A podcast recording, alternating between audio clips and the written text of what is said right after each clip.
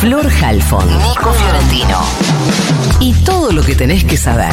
El newsletter de Ahora Dice. Ahora Dice.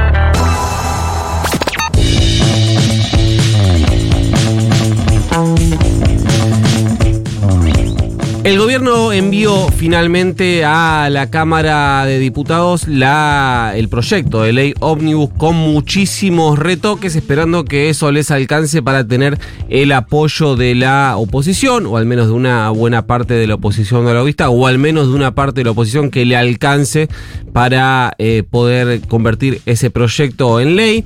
Entre esos cambios está un nuevo mecanismo de actualización de jubilaciones mensual y atado a eh, inflación, un mecanismo que en un ratito vamos a desarrollar, pero que no termina de convencer a la oposición, sobre todo por el eh, gravísimo impacto que tendría en un sector muy vulnerable, como es el del sistema previsional, en el empalme entre un sistema y otro, en un ratito lo explicamos. También eh, incorporan estos cambios la excepción de algunas economías regionales de la suba de eh, retenciones, algo que tampoco termina de conformar a los gobernadores porque mantiene la suba en los eh, ítems más eh, importantes, como la suba en los derivados de la soja, en el maíz, en el trigo, en la carne, etcétera. También incorpora en la ley, en, los cambios que hace al proyecto original, la flexibilización de algunas de las delegaciones de facultades del Congreso y también los plantea por menos tiempo. El proyecto original era de dos años extendibles a cuatro, horas de un año extendible por un año más, pero también sigue siendo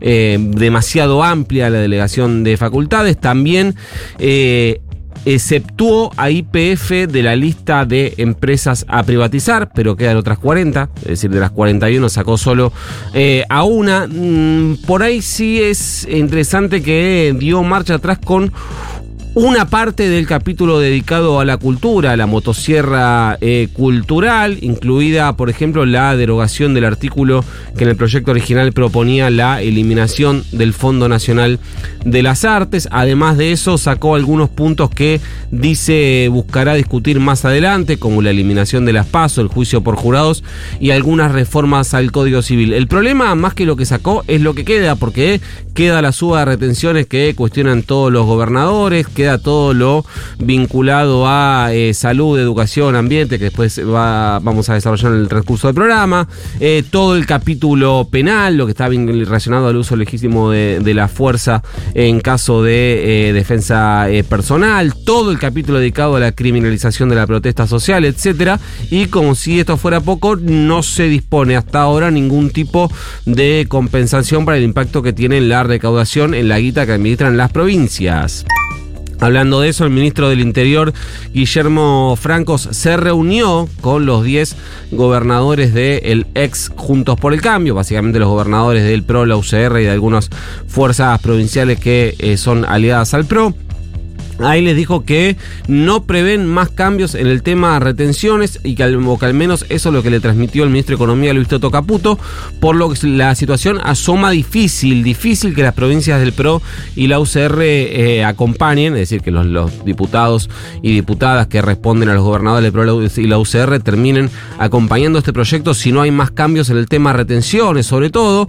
Para compensar un poco esto se dio a conocer em, ayer que en las próximas horas el gobierno va a enviar finalmente el proyecto para restituir el impuesto a las ganancias para las personas asalariadas. Serían unas 800.000 personas que volverán a pagar ganancias con sueldos brutos por encima de 1.350.000, más o menos un palo de bolsillo para que ustedes lo puedan eh, calcular. El gobierno usa esto, claro, como un incentivo para buscar el acompañamiento de los gobernadores, ya que ganancias es un impuesto que hoy parece eh, dividir a la oposición más eh, dialoguista. Si eh, acompañar o no acompañar el proyecto del oficialismo. En este contexto, naturalmente, y todo gira en torno a la ley Omnibus, es que el gobierno va a buscar hoy conseguir el dictamen de mayoría en comisiones, un dictamen que por ahora cuenta con las firmas de las bancadas de la Libertad Avanza y del PRO, que tienen más ganas de votar la ley que los propios de la Libertad Avanza. Eh, en el radicalismo hubo una reunión anoche y un sector mayoritario propone ir con un dictamen propio, busca una sociedad con el bloque que conduce Miguel Pichetto, otro bloque que no termina de estar convencido con la la ley que mandó el oficialismo. También buscan eh, algún acuerdo con algunos bloques provinciales. Otro sector del radicalismo propone seguir negociando con el oficialismo si es que el oficialismo está dispuesto a seguir negociando, pero esto implicaría más cambios al proyecto, que para, para el oficialismo está cerrado, y más tiempo de negociación que para el oficialismo ya se agotó. Hoy en este contexto es que, eh, y por esto justamente, es que hoy va a ser un día clave en la Cámara de Diputados para el futuro de la ley Omnibus. Primero, un aviso pequeño. Transporte decidió dar más tiempo para registrar la tarjeta SUBE, así que vas a pagar la tarifa más cara desde el 1 de abril, es decir, ahora se viene un aumentazo en febrero, pero vas a pagar todavía más si no tenés la SUBE registrada. Esa diferencia no se va a aplicar desde febrero, sino desde abril.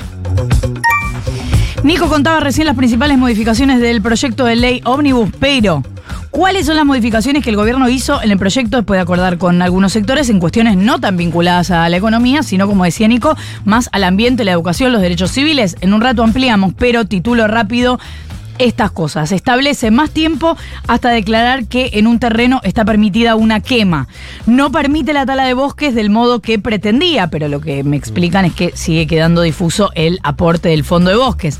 Pone algunos requisitos para que una zona sea considerada periglaciar y de esa forma tenga mayor protección, pero le pone muchos obstáculos. Deroga una ley que prohibía el uso comercial de zonas incendiadas que existía para dar tiempo a regenerarse. En materia educativa, abandona por ahora la intención de que revalide cada cinco años el título docente. Se mantiene la posibilidad que abrieron en la primera versión de la ley de que las universidades les cobren un arancel a los estudiantes extranjeros no residentes. Se mantiene la posibilidad de virtualidad desde cuarto grado, pero empieza a haber precisiones en un ratito ampliamos. Fue asesinada Uma, una nena de nueve años, hija de un custodio de la ministra de Seguridad de la Nación, Patricia Bullrich. Uma recibió un tiro en la nuca durante un intento de robo aparentemente de un auto en Lomas de Zamora. Después Bullrich confirmó la muerte de la nena, que primero estuvo internada en el hospital Churruca. Todo ocurría cuando el hombre iba sacando el auto del garage y trató de hacer una maniobra para cuando vio a los ladrones para poder evitarlos sin sacar el arma y no lo logró y cuando ellos empezaron a disparar le dieron a Uma que estaba sentada en el asiento trasero. Todo ocurrió ayer por la mañana y la nena fue validada frente a sus dos padres, los dos integrantes de la Policía Federal. Su papá parte de la custodia de Bullrich, la madre integra el área de policía científica.